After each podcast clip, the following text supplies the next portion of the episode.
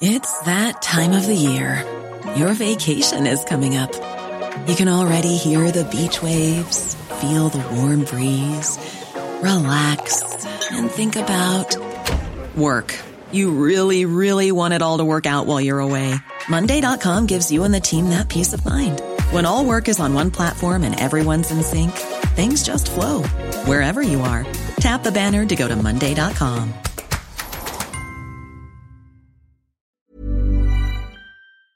My business used to be weighed down by the complexities of in-person payments. Then, Stripe Tap to Pay on iPhone came along and changed everything. With Stripe, I streamlined my payment process effortlessly. No more juggling different methods. Just a simple tap on my iPhone and transactions are complete. What's truly remarkable is how Stripe caters to all my customers' preferences. Whether they're using cards, Apple Pay, or other digital wallets, Stripe ensures a smooth checkout experience every time. Setting up Stripe was a breeze, taking just minutes to get up and running. From local markets to global retailers, Stripe helped me expand my reach and grow my business with ease. To learn how Tap to Pay on iPhone and Stripe can help grow your revenue and reach, visit stripe.com/tapiphone. Coming up on DTNS, want a hit song? Think memes, plus the Indian app that will soon sweep the world, and why you do want a 4K Super Mario 64. This is the Daily Tech News for Tuesday, May 5th, Cinco de Mayo, 2020. In Los Angeles, I'm Tom Merritt. And from Studio Redwood, I'm Sarah Lane. And in Helsinki, not really, but in Finland, I'm Patrick Beja. And I'm the show's producer, Roger Chang. Would you say you're Helsinki-influenced, Helsinki-adjacent? Yes, I am Helsinki-adjacent, if a couple of hours by car qualifies as adjacent. Helsinkish. Yeah, that works. We were just talking about the Postal Service, the band, and the place that delivers your letters, along with all kinds of other good stuff, including a secret podcast idea on Good Day Internet. Get all of that and more. Become a member at patreon.com/DTNS. Let's start with a few tech things you should know. Apple announced its first virtual WWDC will start on June 22nd and be free through its developer app and also developer website. In the past, WWDC has been a paid event for most attendees after submitting tickets through a lottery system. A new event included this year is called Swift Student Challenge for younger developers 13 years of age and up. Also, 9to5Mac reports that 21 of Australia's 22 Apple stores will reopen May 7th at 10 a.m. local time. The only one not reopening will be the flagship Sydney Apple store, which is closed in January for renovations. Twitter is testing showing a message to people whose posts have words similar to tweets that have been reported. The message will give the user a chance to reconsider the post. The test will run for 2 weeks on English language tweets. Amazon confirmed that a worker from one of its Staten Island warehouses has died of COVID-19. Amazon says the employee last was on site April 5th and confirmed to have COVID-19 April 11th. Amazon is not releasing numbers of cases of infection among workers. The first known COVID-19 related death of an Amazon warehouse worker took place March 31st in Hawthorne, California. A second Amazon warehouse employee died April 1st in Tracy, California. Microsoft revealed its new Xbox Series X boot screen animation in a teaser video for gameplay event coming on Thursday, May 7th. A couple days from now. Microsoft has promised to reveal more about the upcoming titles in July on its platform. In response to rumors of delays, though, Microsoft says, quote, "Our goal remains to launch Xbox Series X and Halo Infinite this holiday." Thursday's event will also include games that are optimized for the Xbox Series X, including titles that support 4K, 120 frames per second, direct storage, hardware accelerated DirectX ray tracing, and faster load times. Mozilla launched Firefox 76 on Tuesday for Windows, Mac, and Linux. Users can download Firefox 76 for desktop from Firefox.com, and existing users should be upgraded automatically. Firefox 76 has a new Firefox Lockwise password manager functionality, Zoom improvements, and a new developer feature, several of them. Hey, Wunderlist fans, you might have been thinking tomorrow was a depressing day, but I've got some good news for you. Wunderlist founder Christian Weber announced a new company called Superlist. You know what's better than Wonder? Super. It has the aim to make a productivity tool. I'm going to guess it has to do with tracking to-do items, but I don't know. I'm just guessing. Weber called the app an investment into the next generation of Wunderlist.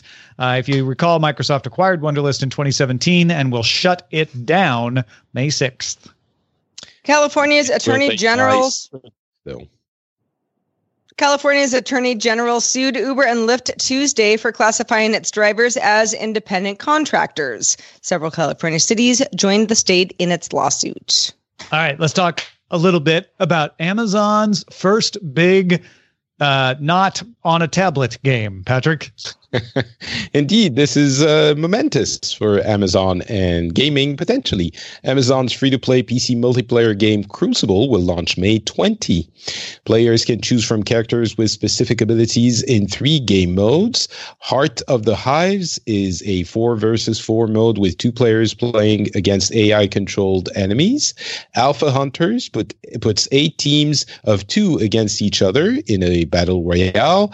Harvester Command puts 2 teams of 8 in a contest to collect essences and level up characters.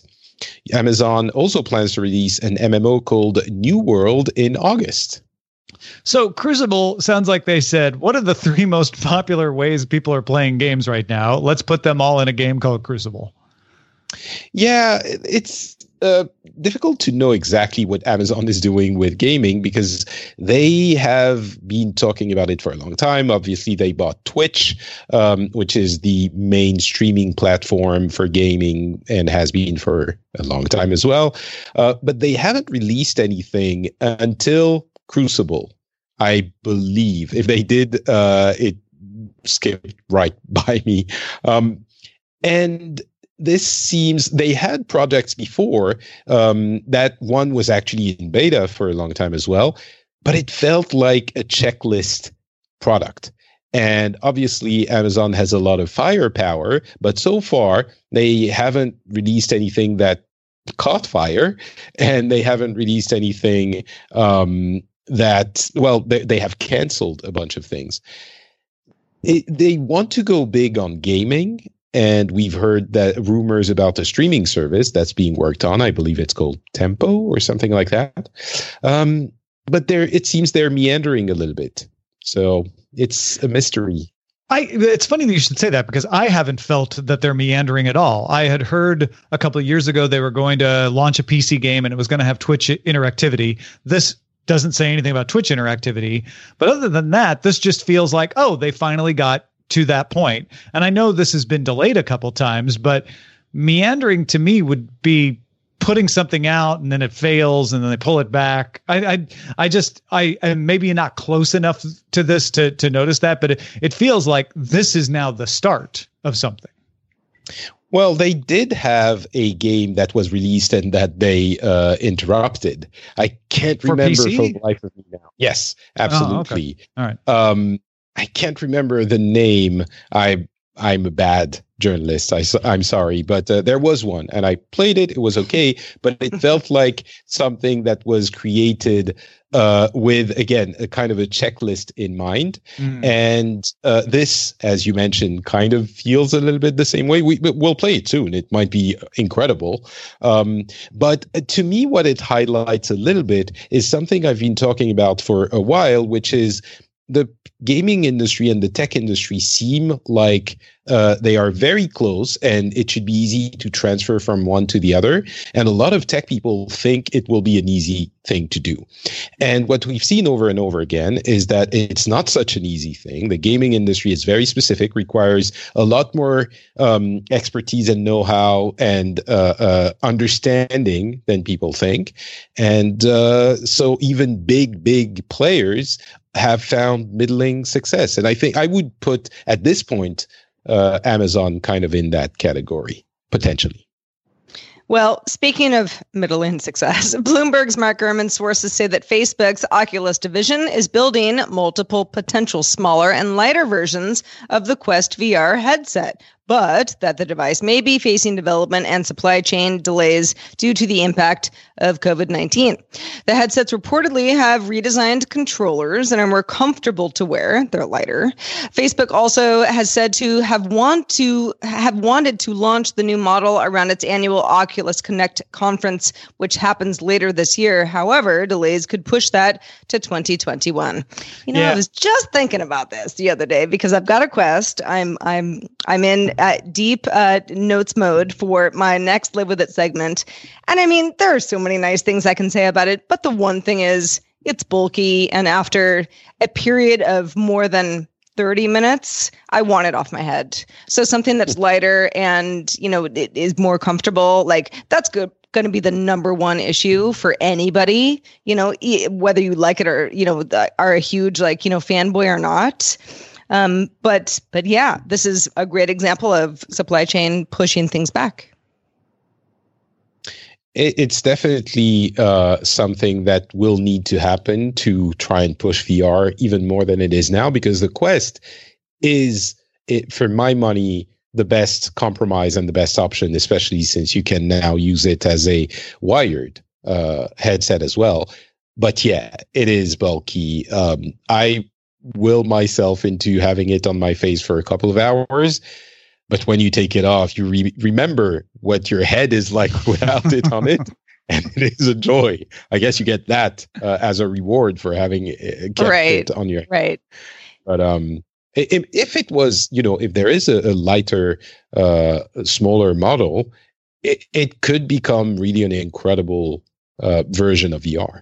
Well, and that was, my first reaction, when I first put, it on, for, and this was my only VR headset, at least that I owned personally. And, I was being able to judge, it was like, wow, this is way cooler than I thought it would be.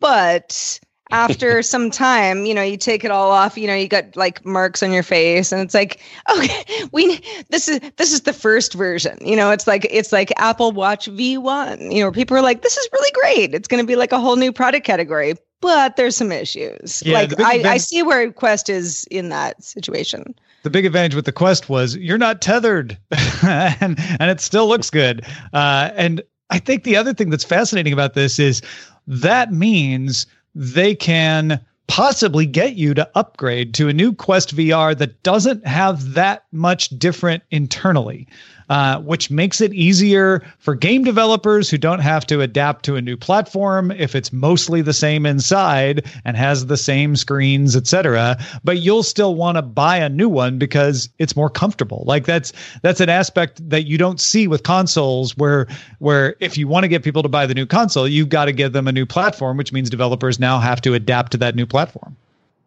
I mean, I wouldn't mind more, computing power. Sure. No, I don't think anybody would, but I guess what I'm saying is you might still upgrade just for the comfort because of the fact that it's like, well, I can get 30 minutes to a couple hours maybe, but what if I could wear it all day long? I don't know. Maybe you don't want to do that. Maybe not. You would if it felt better. Yeah, you would. Okay. Good to know. We'll be doing the show in VR soon. I can tell you that right. The UK's National Health Service is testing its centralized contact tracing app among 142,000 people on the Isle of Wight starting Thursday. It will record when people are within 2 meters of each other for more than 15 minutes. So this is similar to a lot of the efforts out there. However, the UK is doing a centralized system, not a decentralized system like Apple and Google propose. So with the UK system, the first part of a user's postcode will be stored in the app, and each device will have a fixed code, not a rotating one. Now, this will be an anonymous code, but it means that if you were able to figure out who was behind the code, then you'll have all the information. Whereas a rotating system like Apple and Google work on would be harder to crack because you'd have to find all the different codes. France is also using a centralized system, not the Apple-Google system. And that means neither France nor the UK can take advantage of the API, which helps let apps access Bluetooth in the background. So if you're using the Apple-Google platform on iOS, you can access Bluetooth in the background, meaning the app won't hog the battery. The UK and French apps will need to wake to record contacts, which means they will drain the battery a little more. There's more chance for interference and something to go wrong. Some people think that it's possible that an Android phone would have to be nearby for two iOS phones to even wake up each other. France's Minister for Digital Technology, Cedric O, told BFM Business TV, quote, Apple could have helped us make the application work even better on the iPhone. They have not wished to do so. France's app is expected to be ready for testing May 11th. It actually won't be ready on May 11. It was initially expected to be ready, but it won't be. And that story, both the UK and France's choice are baffling because they know how it will work without access to constant background access to Bluetooth, which we suspect will be not very well. It won't work very well. And so they're in a position where they're arguing that the app is useful, which some people are arguing that it wouldn't be, but they're saying it would be useful even with low usage, but they're choosing a method that will limit its capability. It seems to me like some kind of long-term political play rather than an actual technical choice. But either way, if you can't tell, I don't understand that decision. And it's very hard to make sense of. However, you know, whatever Cedric O is saying, it's very difficult to understand why you would go that way, especially if the app supposedly could help ending sheltering and things like that. Yeah, it's a little confusing. I see the story now that you're mentioning on Barron's that they said it will not be ready for May 11th. It'll be ready for June 2nd. But that's also what Reuters says, which is ready to be deployed June 2nd, but begin testing May 11th. Either way, the point is the same, which is that you're not going to get even this centralized app until later. Yeah, and the problem is, even when you do end up getting it, it's not going to, I mean, us technical people will understand that on iOS, if Bluetooth is locked down and you can't access it in the background, then your app is not going to be very efficient at tracking Bluetooth. And that is, maybe they found some kind of partial workaround, but it technologically and health-wise, it seems like a strange decision.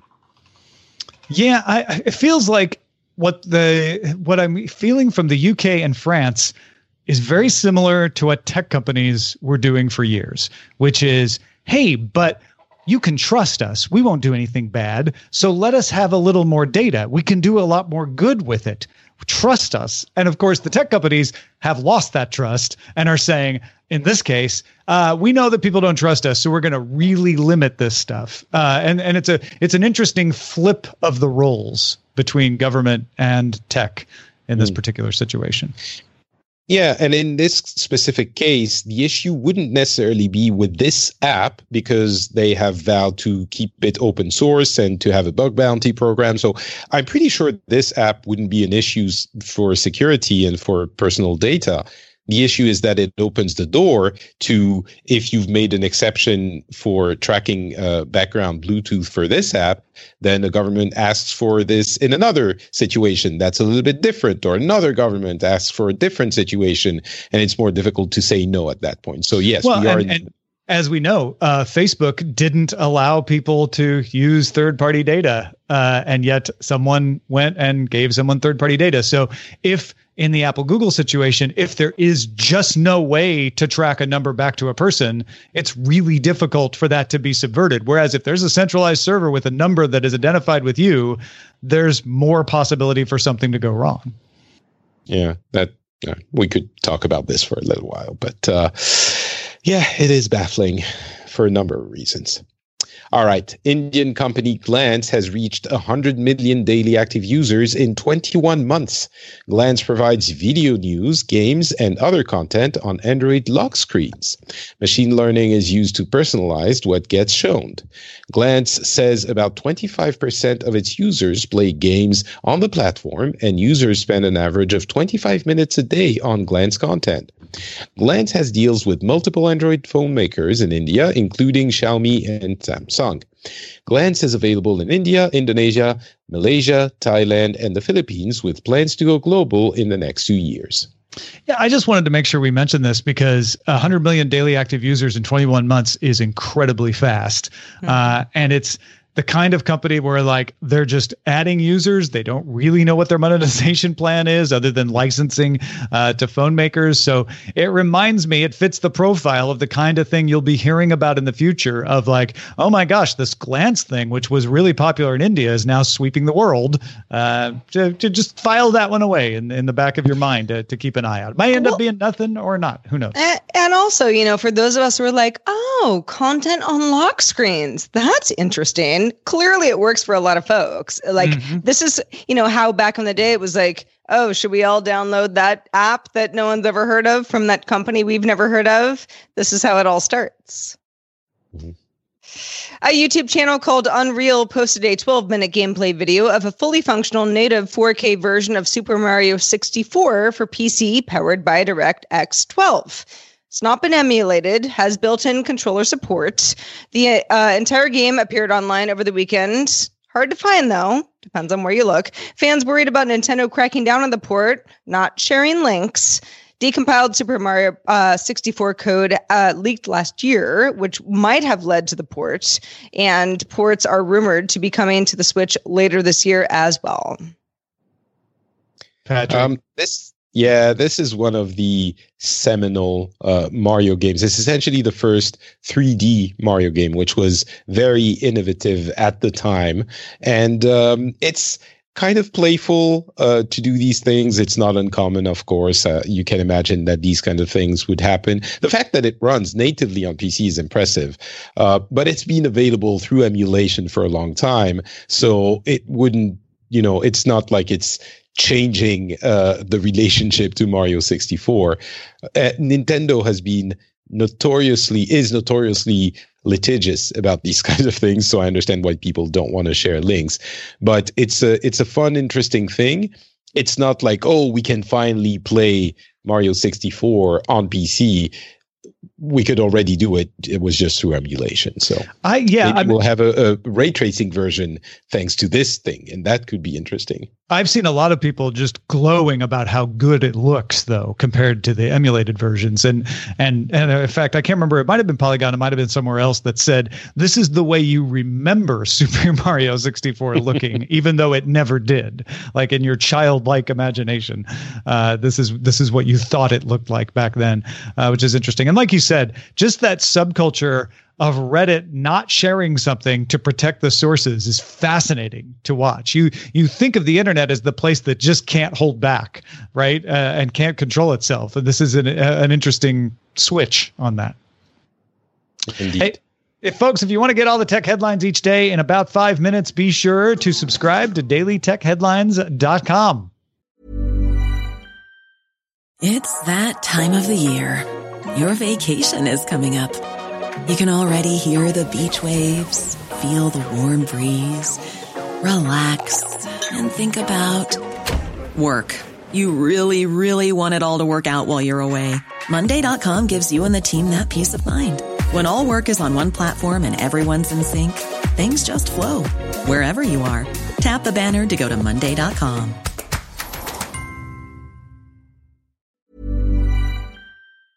The Claude 3 model family from Anthropic is your one-stop shop for enterprise AI. With models at every point on the price-performance curve, you no longer have to make trade-offs between intelligence, speed, and cost. Claude 3 Opus sets new industry benchmarks for intelligence, Sonnet strikes the perfect balance between skills and speed, and Haiku is the fastest and lowest-cost model on the market, perfectly designed for high-volume, high-speed use cases. Join the thousands of enterprises who trust Anthropic to keep them at the frontier. Visit anthropic.com/Claude today. My business used to be weighed down by the complexities of in-person payments.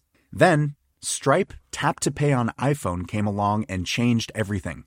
With Stripe, I streamlined my payment process effortlessly. No more juggling different methods. Just a simple tap on my iPhone and transactions are complete. What's truly remarkable is how Stripe caters to all my customers' preferences. Whether they're using cards, Apple Pay, or other digital wallets, Stripe ensures a smooth checkout experience every time. Setting up Stripe was a breeze, taking just minutes to get up and running.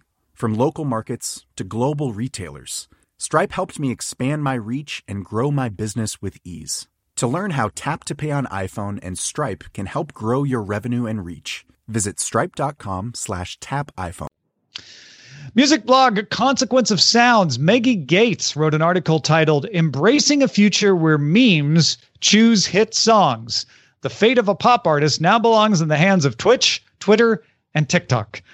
She notes that hit songs now are not arising from, being pushed by onto DJs like they were in the 50s, or having an association with hot brands and movies, but they're arising on the internet. Lyrics are being tailored to Instagram captions. You want to promote that song? Make sure you got a lyric somebody can snip out and put in the caption of their Instagram. Videos need to have tweetable screenshots that you can throw a meme on.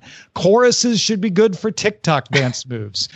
We are seeing music catering to this because the songs take off if they have these aspects. Examples include Lil Nas X, Old Town Road, Drake, all of Drake, every Drake ever, Lizzo. Zach Fox is used as an example of someone who rose to fame with the ridiculously catchy song, Jesus Is the One, parentheses, I Got Depression. They even note that Carly Rae Jepsen's Call Me Maybe was an early example of this sort of taken off on the web with all the lip sync. A little bit of an OD example of this.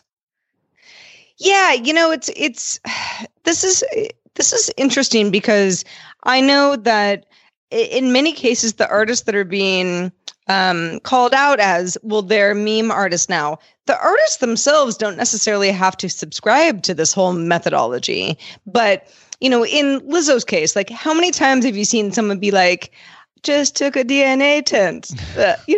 You've seen it so many times. Like, because it's just, I'm 100% Super Mario. Whatever. Yeah, exactly. Right, yeah. So it's like, It's there are certain things that just catch on based on the tools that we have now.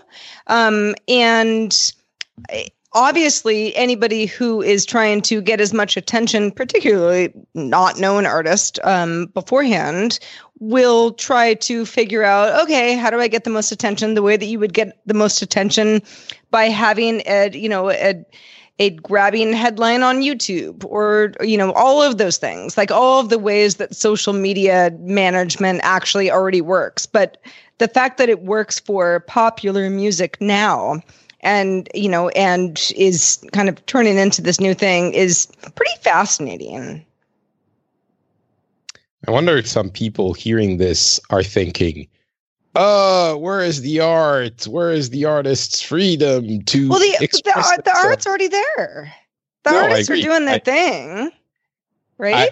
I think, first of all, yes, I disagree with those people who say this. And it's also, there were always, there have always been a certain segment of the music industry and artists even that cater their art to being as catchy and popular as possible. And there will always be, even now, people who don't really care about that and who make the music that they want to make. I think among those artists we mentioned, I don't think we look at them, and maybe that's something that's a little bit different. I don't think we would view them as like products made by manufacturers, like producers that want a hit song. They seem like genuine artists, and so I don't know that worry would really hold up to scrutiny. Well, it's an interesting thought, right? Because in the days when you had to convince a representative at a label to push you, to make you successful, the perception was they're not successful because they're good. They're successful because the label spent a bunch of money on them, and that's not legitimate. And so I'm an artist who's true to the music. But this situation is different. This is popular appeal in a more direct way. This is saying it's not a label deciding whether I'm successful. It's all of the users of TikTok and Instagram and Twitter. And so there's a different criticism that can be had about that, about lowest common denominator and massive popularity versus doing it for the art still. I mean, that's still there, but it's less about, you're not a legitimate artist because you just got picked by the money people. There's a popular appeal here. And a lot of artists, I think, they make their song and then figure out how to promote it. Well, artists like Lil Nas X are like, no, man, I designed the song from the beginning to be memeable. Like, I wanted to lean into that. Right. I don't think there's anything wrong with that. Well, and, you know, in the last few years, I remember there was, you know, a video that went around the internets about the fact that, like, look at this Nickelback song versus this other Nickelback song. It's the same song. The, you know, the guts of the song are exactly the same. They just changed the lyrics because the song was already popular once. This is exactly what's going on here. Like, you figure out what is a, you know, like what is going to be a hit, and a hit now meaning what is going to be socially popular. And you're going to see a lot more of that. Yeah. And the gatekeepers are not as powerful as they used to be and are more distributed. So it changes the landscape. Hey, thanks, guys, everybody. Sorry, just to finish up on this. I think we have to figure out how to make podcasts memeable. That's where we have to go. Have we not? Darn it. All right. More memeable. One more thing to do. Hey, thanks everybody who participates in our subreddit. In fact, if you want to make our podcast more memeable, that would be a great place to do it. You can submit stories and vote on them at dailytechnewsshow.reddit.com. Vote for the stuff you like, submit the stuff that you want, and help us make your show tomorrow. Ooh, do we have any memes in the mailbag? Oh, you know, it's funny that you asked, Tom. We do. Gary Fisher, hello, Gary, friend of the show, has a weekly podcast called Diary of a Senior Geek that he submitted to us because we've been asking for folks who are doing their own stuff, like, hey, let us know what you're doing so that we can share with the greater good. He says it's less than 20 minutes long, recently been an eclectic mix of stories from my life, stories from my dad's life, and also personal takes on life. Gary draws from a long life in IT along with a wealth of other experience. So you probably have a little bit in common with Gary. And thanks, Gary, for letting us know that you're doing your thing. Yeah. Go check out Diary of a Senior Geek, anchor.fm/Gary-Fisher. And we'll have that link in our show notes at dailytechnewsshow.com as well. Also want to take a shout out to patrons at our master and grandmaster levels, including Erwin Sturr, Justin Zellers, and Tim Deputy. Also, thanks to Patrick Beja for being with us today. It's late where you are. It's not that late where we are. Patrick, where can people keep up with everything you do in between? Great. Handoff. Thank you. You know what? If you speak French, or if you want to speak French, or if you want to practice French, just go check out Le Rendezvous Tech. You enjoy tech, so you probably know about half the words we use. So it would be an easy way to do all of that. Le Rendezvous Tech is at frenchspin.fr and on your podcast app, of course. And big appreciation to everybody who's able to continue to support the show. More and more, there are people who are struggling right now and can't. And it's really nice to be able to tell them when they're like, hey, I'm going to have to stop supporting for a while. Don't worry, you're covered because we've had so many other people step up and cover us and get some nice perks when they do at dailytechnewsshow.com/Patreon. Our email address is feedback@dailytechnewsshow.com. If you've got feedback, that's the place to send it. We're also live Monday through Friday at 4:30 p.m. Eastern. That's 20:30 UTC. And you can find out more and tell a friend at dailytechnewsshow.com/live. Back tomorrow with Scott Johnson. Talk to you then. This show is part of the Frog Pants Network. Get more at frogpants.com. Diamond Club hopes you have enjoyed this program. Hi, I'm Daniel, founder of Pretty Litter. Cats and cat owners deserve better than any old-fashioned litter. That's why I teamed up with scientists and veterinarians to create Pretty Litter. Its innovative crystal formula has superior odor control and weighs up to 80% less than clay litter. Pretty Litter even monitors health by changing colors to help detect early signs of potential illness. It's the world's smartest kitty litter. Go to prettylitter.com and use code ACAST for 20% off your first order and a free cat toy. Terms and conditions apply. See site for details. Hold up. What was that? Boring. No flavor. That was as bad as those leftovers you ate all week. Keke Palmer here. And it's time to say hello to something fresh and guilt-free. HelloFresh. Jazz up dinner with pecan-crusted chicken or garlic butter shrimp scampi. Now that's music to my mouth. HelloFresh. Let's get this dinner party started. Discover all the delicious possibilities at HelloFresh.com.